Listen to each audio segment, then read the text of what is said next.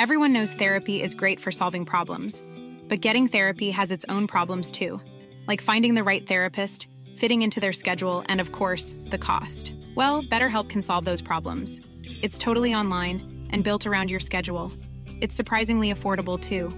Connect with a credentialed therapist by phone, video, or online chat, all from the comfort of your home. Visit betterhelp.com to learn more and save 10% on your first month. That's BetterHelp H E L P.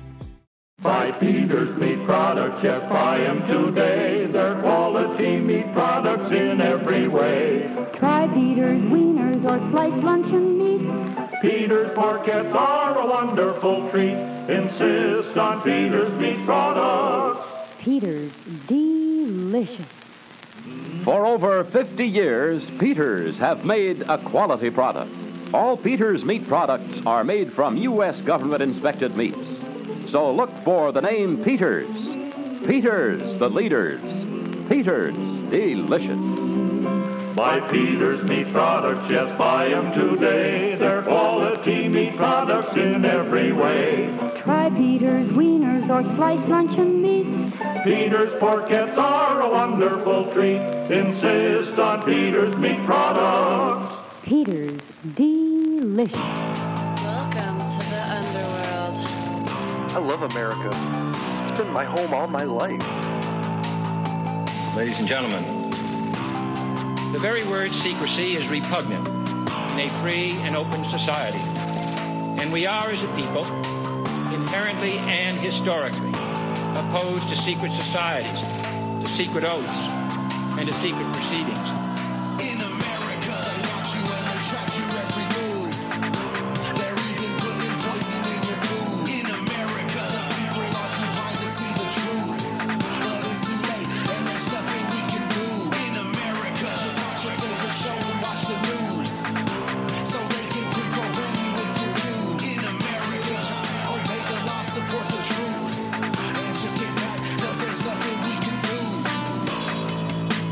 I love America. It's been my home all my life. If you don't know the past, you're only doomed to repeat it. Welcome to Public Access America. This is your history. This is your country. This is America. Join us in listening to some of history's America's best speeches. Created by Jarcodes Productions. Go back in time with us right now on Public Access America. Can you describe your relationship with Dr. Malcolm Perry III? Yes, I can. Um, Dr. Perry and I, I called him Mac, um, were residents together. He was a first year resident on my service when he first began, when I was a second year resident at Parkland. And so we very early on uh, developed a very close working relationship and a very close friendship, uh, all during the subsequent years. Could you describe his uh, professional reputation? Oh, excellent. Couldn't have a better reputation than Dr. Perry. And he was a superb doctor and a physician and a person. And did he ever talk about his grandfather? Yes, he did. He enjoyed and he loved him dearly, and he loved to, you know, talk about his life with him. And I think, you know, he looked upon him really both as a father and a grandfather, since his grandfather essentially raised Malcolm. Did he ever talk about some of his uh, country, uh, how he practiced medicine? Because he was known to, he could get from point A to point B pretty fast. Uh, yeah, I mean, I can imagine, I can't, don't know, but I can imagine what being a country physician, a general practitioner back in those days. In fact, I think it's a rather looking back, I would suspect it was a rather enviable, although very tiresome and responsible job, but nevertheless very rewarding. And when I first got interested in medicine, uh, because of some of the examples of physicians similar to him in my little hometown over in East Texas, that's what appealed to me, and that's what I had planned to be was a hometown general practitioner, and you know, like as close as I could be to what uh, he was. And so you grew up in Gilmer. Yes. And tell, you mentioned that your grandfather was a horse and buggy doctor. That's right, out in the country. Yeah, he lived about six miles out uh, in the country, a little community of Glenwood uh, out uh, east of, of Gilmer. And uh, tell us the story about him coming back on the horse asleep. Oh, yeah. Well, my grandfather would travel around on his horse and make house calls and see his patients uh, very frequently, almost all the time. In fact, maybe a good deal of his practice was making house calls out in the country. And when he would come back home at night, uh, he would ride up in the front yard, oh, you know, 10, 12 o'clock at night. And the way they knew he was back home, they had a bulldog that would go to the door of the room, the living room where they were sitting waiting for him, my, my grandmother and, and one of her other sons, and uh, her older son. And she would have him go outside when she heard the dog, you know, pawing at the door, and have him go out. And my grandfather was very small, and my uncle Alan, uh, who was his older oldest son, was quite large, and so he would uh, find that my grandfather was asleep in the saddle and the horse would know the way home and so he had brought him home and my grandfather would very gently uh, lift him. I mean, my, my uncle would very gener- gently lift him out of the saddle and bring him back into the house. That was my uncle alan who did that. Um, what were you doing the morning of November 22nd, 1963? Uh, that morning uh, was a fairly, you know, typical morning, and uh, I uh, was uh, going down the hall in the operating room, and one of the residents in surgery, Dr. Chuck Crenshaw, came into a conference room where I was. He knocked on the door, and I went out to the out of the door of the conference room where I'd been holding a little session with students. And he said, "Dr. Mack, could you step out here for a moment? I need to tell you something." And so I stepped out, and he said, "They just called the emergency room." And said that uh, President Kennedy in his motorcade downtown had been shot and they want all of the faculty surgeons to come down immediately to the emergency room. And so that's what how I first heard about it. And so you went to the room. We went down the elevator, which was just the second floor was the operating room, and the ground floor was the op- was the uh, emergency room just below the operating room. And so we rode down the elevator, and as we were riding out, I said to uh, them, I said, Well, you know, we often hear stories about terrible things that have happened, and it turns out they're not quite as bad uh, as we thought they were when we get actually see the case in the emergency room. So, with that, the doors of the elevator came open, and I walked out around a little corner room into the big area called the pit in the middle of the emergency room, and I saw this large crowd of men in business suits all wearing hats. Back in those days, everybody wore a hat. And as I stood there, uh, I thought I'd never seen a crowd of people like that in the emergency room the many times I'd been there. And so as I stood there for a moment, the crowd spontaneously parted uh, so that I could see about probably 40 or 50 feet through the little corridor that was made by that crowd parting to four rooms off the back of the emergency room trauma room one, two, three, and four. And sitting outside of trauma room one uh, in that hallway was Mrs. Kennedy in a folding chair, sitting there quietly, uh, holding her bag. And, you know, I thought myself, my goodness, this is just exactly what they said. I had to literally force myself to continue walking back toward her. It was when you say force yourself, were you feeling anxiety or?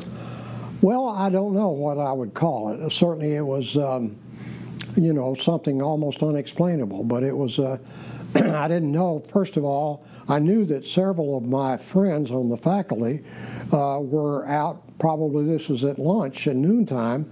Were out somewhere having lunch, and I knew my chief of surgery, Dr. Tom Shires, was a visiting professor in Galveston at the University of Texas Medical Branch down there.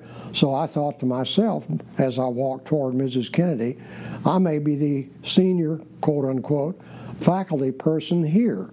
You know, even though there were a lot of resident physicians and interns around, I may be the senior. It was my second year on the surgery faculty at Southwestern Medical School. So during uh, the, because of the lunch hour and because of previous arrangements with the senior staffer to be in Galveston, uh, a number of the senior staffers were not there right then. Well, actually, only our chief, Dr. Shires, was in Galveston as a visiting professor.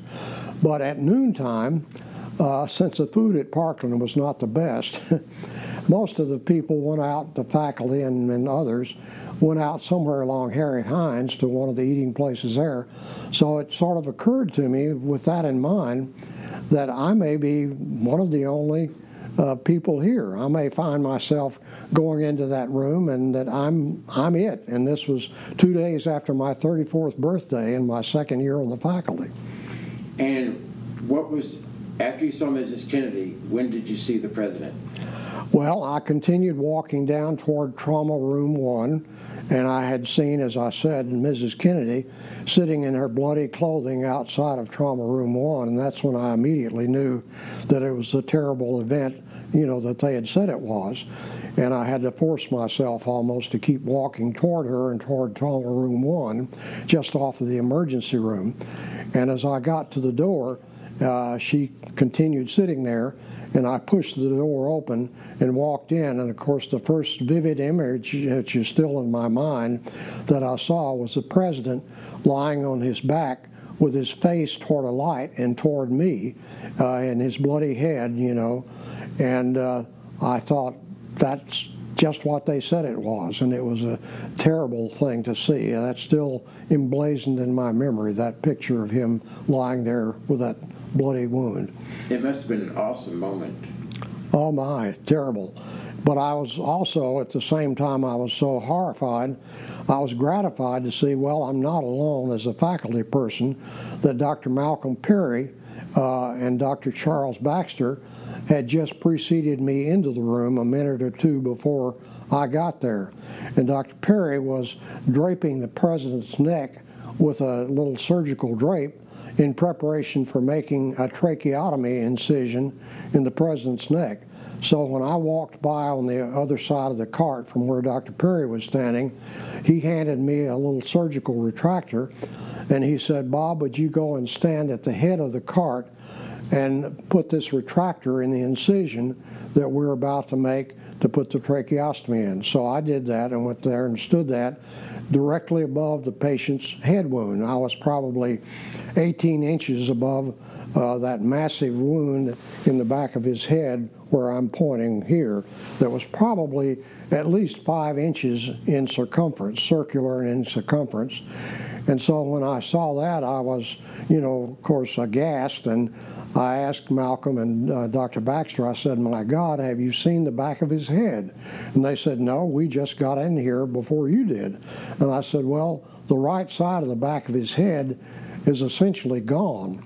And as I stood there, uh, and the bit of his brain, in fact, the cerebellum, the far part of the brain way back here, fell out onto the cart in front of me. So this was obvious that this was a, an immediately fatal wound, no question about it. When you, uh, can you tell us why uh, Dr. Perry elected to do the tracheotomy? Well, that's an interest. Many people ask that question because the very first thing that was done when the president came into the emergency room, Dr. James Carrico, who subsequently became the chief of our department, was just a first year resident in surgery in charge of the emergency room. And so he's the very first physician who saw the president as he was rolled into the emergency room from his car. And he saw the distress that he was in breathing. So he immediately took a laryngoscope, Dr. Carrico did, put it into the president's mouth, and inserted an endotracheal tube into the president's trachea, like anesthesiologists do when they're beginning to, you know, give anesthesia, and connected him to a ventilator, a breathing breathing machine and then rolled him on back into trauma room one. And I think the reason Malcolm, well, I know the reason Malcolm was doing the tracheotomy, even though he had control of his airway with the tube that had been put in by Dr. Carrico, was to get more certain uh, control uh, by making a permanent or semi permanent, at least, opening in the neck and into the windpipe to put in a tracheotomy tube so that the endotracheal tube could be removed because there are a lot of complications that can occur if the endotracheal tube is left in uh, very long. And uh, uh, Dr. Perry had told me that, uh, I'd just like for you to say it, that the first bullet had avoided the carotid artery and the spinal column, which gave him a little bit of hope for a little bit of time that he could help save his life. That's correct. That's correct. And so when I went and stood at the head of the gurney, the cart where the president was lying, I guess I was the first one to get a very close view of the president's wound uh, because Dr. Perry had not had the opportunity, having just come in before me, to do anything you know closer than try to do something to get control of his respiration, which was the appropriate thing to do. We have what we call the ABCs of trauma care, which is airway, bleeding, and uh, you know coagulation. And so he did the first thing, establish an airway. And uh, that's what he was doing to permanently do that uh, with the tracheotomy. So even though he did have the tracheostomy tube in. And uh, you noticed the head wound. Right, massive head wound, probably five inches in diameter in the back right side of the head. And was, uh, I forgot the name of the other part of the brain where it controls the breathing. Uh, cerebellum. The, the part of the brain that controls the breathing. Oh, that's uh, the, the uh, medulla. Medulla. Yeah. Mhm. Tell us how the medulla was keeping the president alive. Uh, well, the medulla was, uh, oddly enough, pretty much intact, and so he was making gasping attempts, what we call agonal attempts, to breathe, and his cardiac activity was still quite good immediately after entering the emergency room. He was not dead when he came in, and so they inserted the tube and uh, began to do something to get his heart activity back about the time I came in, and uh, that's where I came in. And at what point did y'all realize this was a fetal? Very quickly. Um, we had they had attached the nurses had attached an electrocardiographic monitor to him immediately after the president came into trauma room one and he initially very first tracings showed normal cardiac activity uh, and then probably just maybe four or five minutes after all this began when he came in and after Dr. Perry had already begun to make the tracheotomy incision uh, Dr. Clark, our neurosurgeon, who had then come into the room and was watching the cardiac monitor as Dr. Perry and Dr. Baxter and I worked on the president, uh, he saw that the cardiac monitor flatlined, what we call flatlining, because all the cardiac activity had suddenly ceased. And what Dr. Clark's exact words were to Dr. Perry, he said, Mac, you can stop now because he's gone now. And uh, how did Mrs. Kennedy find out that her husband had? Well, uh, she kept coming in and out of the room every minute or so uh, while the president's first resuscitation attempts were being made. And so she was gently ushered back out um, each time by Dr. Clark or one of the other physicians who was in the room, but wasn't actually directly involved uh, in taking care of the president's uh, tracheotomy or any of the other activity. And she would then leave the room, but then in just a moment she would come back in. And so when he was declared dead, she came back in, and of course she was then not ushered out, but was allowed to stay. And I was standing across from her uh, as she came in, uh, directly across from her. And I vividly remember that scene in my mind that she stood there and didn't say anything. She was completely self contained, but obviously in a state of shock, but not crying or weeping or any kind of external thing like that. And she stood there for a moment, and then she took a ring from her finger and put it on his finger, and a ring from his finger and put it on her finger. And then she stood there for a moment, and then walked slowly to the door of the trauma room and stepped outside. And we continued, you know, doing what we were doing.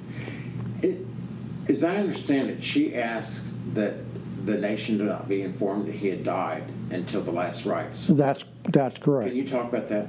Well, not that much. I don't have that much detailed information about that at all, since I was, you know, not in on that as I was with the immediate, you know, thing that happened to the president in trauma room one.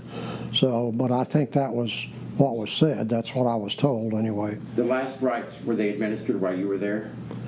Yes, in fact, um, while we were standing there, uh, and after Dr. Clark had pronounced him dead, then very quickly after that, I guess, of course, he had been called, a priest came in. As I recall, his name was Father Huber. Uh, and he came over to the cart uh, where he was uh, standing by the president, just maybe a foot or two next to me, and I could hear what he said.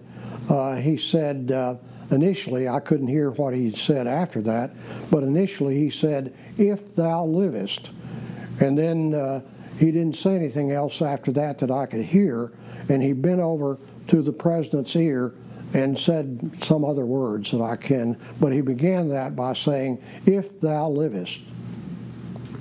Um, who, so Dr. Clark told Mrs. Kennedy that her husband had passed away? Yes. And uh, as I recall on the camera footage as she left the hospital, she was very composed. Yes, she was completely. We were, you know, was a very. We weren't saying she was cold or, you know, she was obviously in a state not of shock, but very grief stricken. But she was not crying or, you know, making any, excuse me, any sounds. Well, we all handle grief differently. Yeah. And how long? What did they do with the president's body after he died?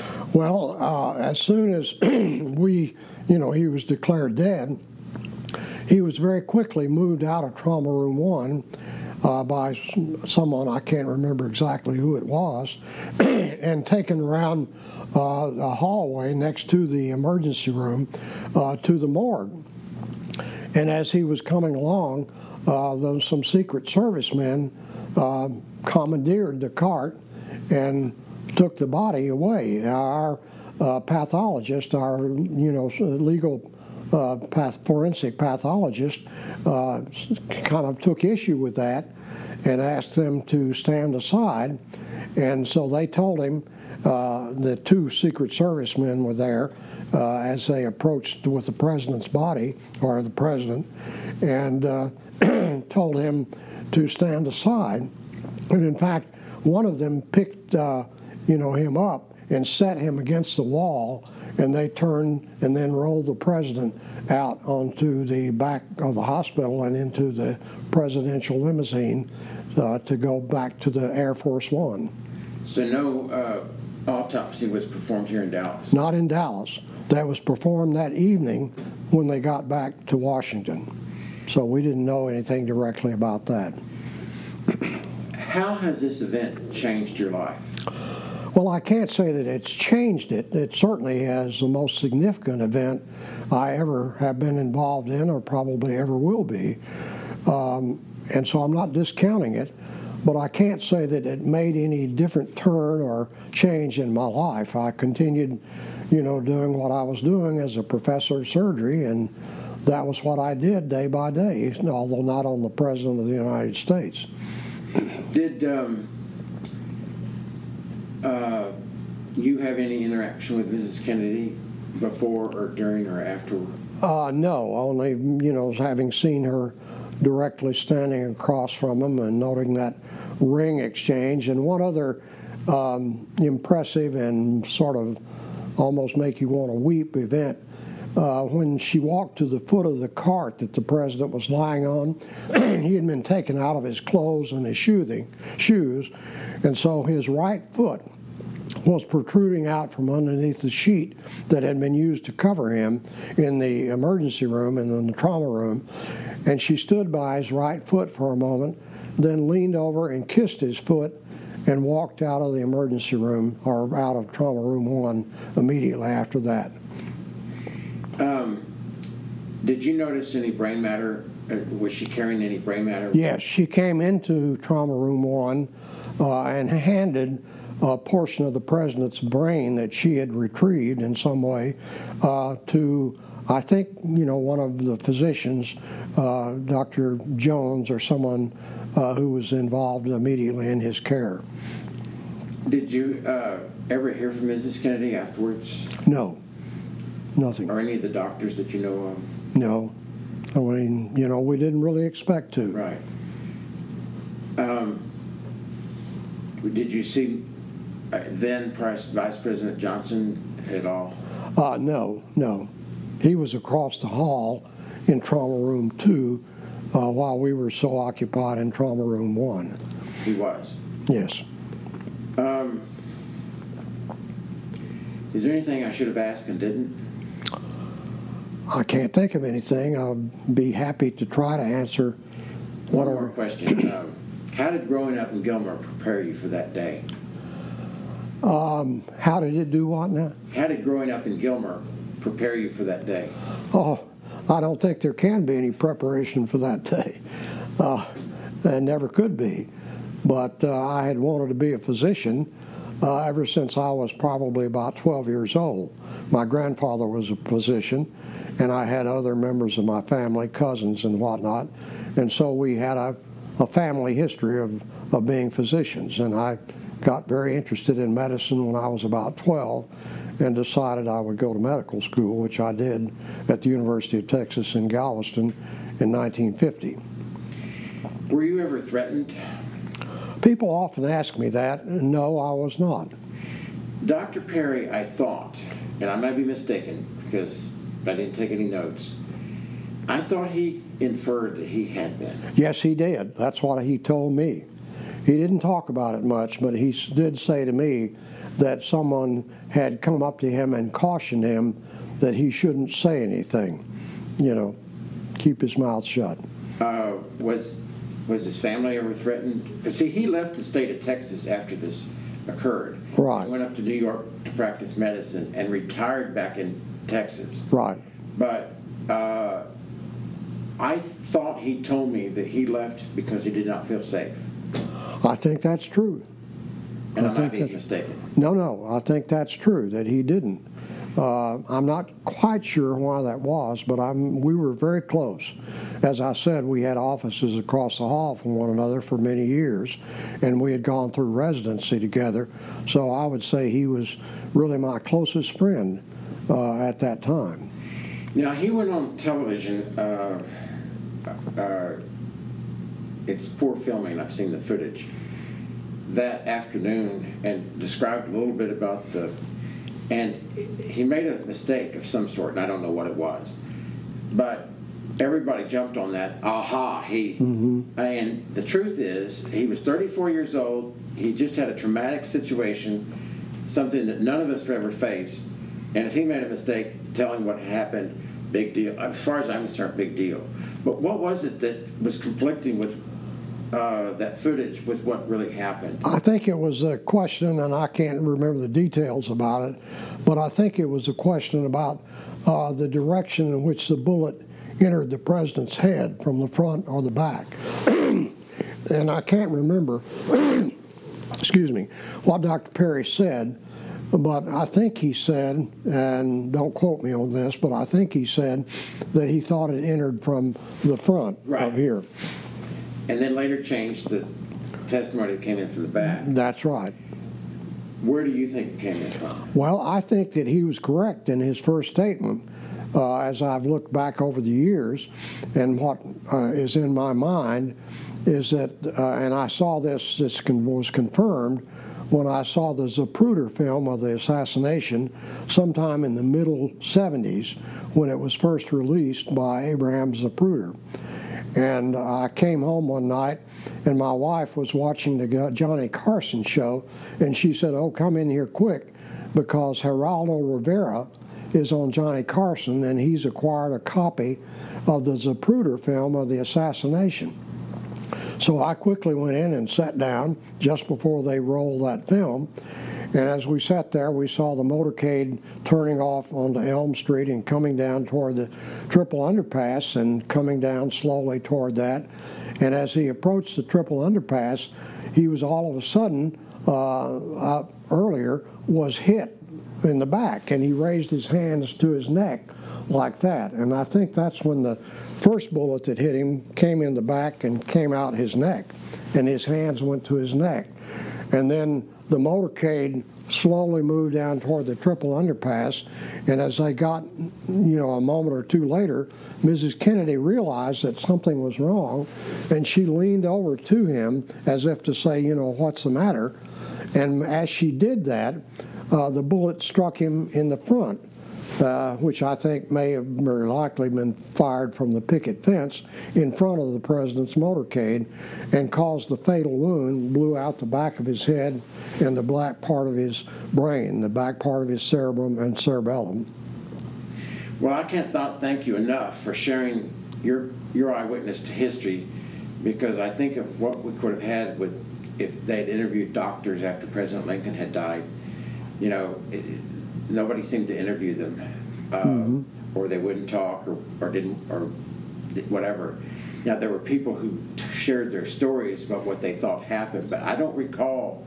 Uh, there were some, but I don't recall like this kind of interview with any of the doctors for. I don't either. You and know. you know he lived all through the night. After, yeah, he didn't die until what seven o'clock the next morning, morning something so, like. You know, possibly with modern day surgery, they could have saved him. Because, I don't know. Uh, I don't know. He lived so long. Yeah. And uh, but uh, I, have never read a, a, full medical, you know, detailed mm-hmm. analysis. Mm-hmm. So this gives us an insight into this assassination that the American public will never have about President Lincoln.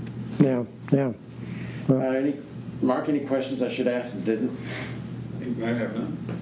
I don't hear the first part, so. Hmm. Governor Connally Oh, did you? Uh, oh, we forgot this. The next few parts. Did you operate it at all on Doc, Governor Connally? Uh, no, I didn't. He was across the hall, uh, and uh, Doctor, uh, one of our residents, and Doctor um, Red Duke, who ended up subsequently uh, on the faculty at UT in in Houston. Right.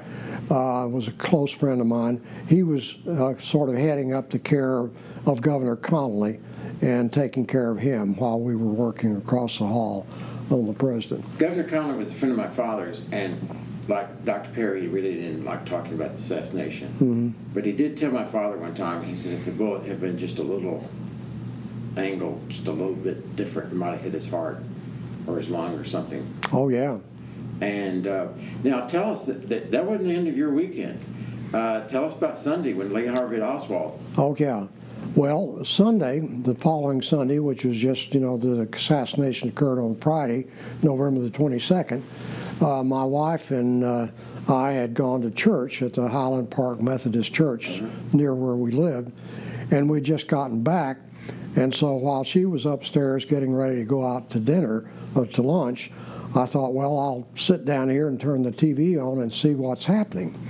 And as I did that, and I turned the TV on, and as the picture was forming, I heard the voiceover saying, He's been shot, he's been shot. And I thought, my goodness, what now? And then the picture formed, and I saw this classic picture of Lee Harvey Oswald standing, you know, holding the gun, and he had just shot, you know, uh, him, uh, been shot. And so I called up when I got up from my chair, walked to the stairway where my wife was upstairs, and called up to her. I said, They've just shot Oswald, so I need to go to Parkland and see what I can do because they're bringing him there. And she called down and she said, Who is Oswald? And I said, He's the man they say shot President Kennedy. And her exact words was, Oh, well, we'll see you later. So. And when you got to the hospital, did you ever uh, I think Dr. Perry also assisted with that surgery. Oh, yes, he was the first person to see the president. Not the very first person, actually, Dr. Carrico, No, I mean, who was an intern. Yeah. Um, did he ever, was there ever a point where you thought you might be able to save him? Oswald, yes, I think it was potentially possible, but he had lost so much blood and been in such deep shock that I think he had irreversible damage to his, the muscle of his heart, and so he really couldn't, you know, be resuscitated when he um, suddenly heart arrested. And we was massaged, you know, we did closed chest massage at that time. They just started doing that instead of open chest cardiac massage, and no activity came back on the electrocardiogram, and. Uh, I think we opened his chest. Uh, it's a little vague in my mind now, and saw that the heart was not beating and never could get it to come back. But we had some hope that perhaps we could. As I recall, Dr. Perry said the surgery, he was in surgery 30 minutes, maybe 45. Mhm. I don't remember. But he would tie up, uh, what's the medical term? Is it suture? Suture this laceration, and is that the correct term? Mm-hmm. Suture this last, and he said, just, we couldn't get them closed off fast enough Mm-hmm. because it kept bleeding so much. Yeah, yeah. And that bullet just, la- this is not the term he used, but really lacerated so many vessels. Oh well, it, the thing that killed him, the bullet. I think having you know seen the wound, and having then year, years later seeing the Zapruder film of the assassination, uh, confirmed to me that the president was shot from the front, most likely, and maybe by someone from the back. But uh, the bullet that killed him, I think, was fired from the front and hit him in the hairline, and then blew out the back of his skull on the right side. And this is where your thinking differs from the Warren Commission's report. Yes. Well, I cannot thank you enough for your time. Hey, Petey, have you heard about this new podcast, Public Access America? You can find it on iTunes, Google Play, Player FM, TuneIn Radio, and even the Stitcher Smart Radio app. It's so cool. Not for nothing. But are you a German spy? Because that sounds like technology. It's like that new thing, the radio, or a newspaper for your ears. You can even follow their production company, Jar Codes, on Twitter or Facebook and find all new episodes posted every day. Oh, that's cool. I don't care nothing about no planes, but I gotta hear the latest episode of Public Access America now. Oh, watch the bomb. You can even go to their YouTube channel at Public Access America and find great videos from our time. It's so cool. Go check out Public Access America.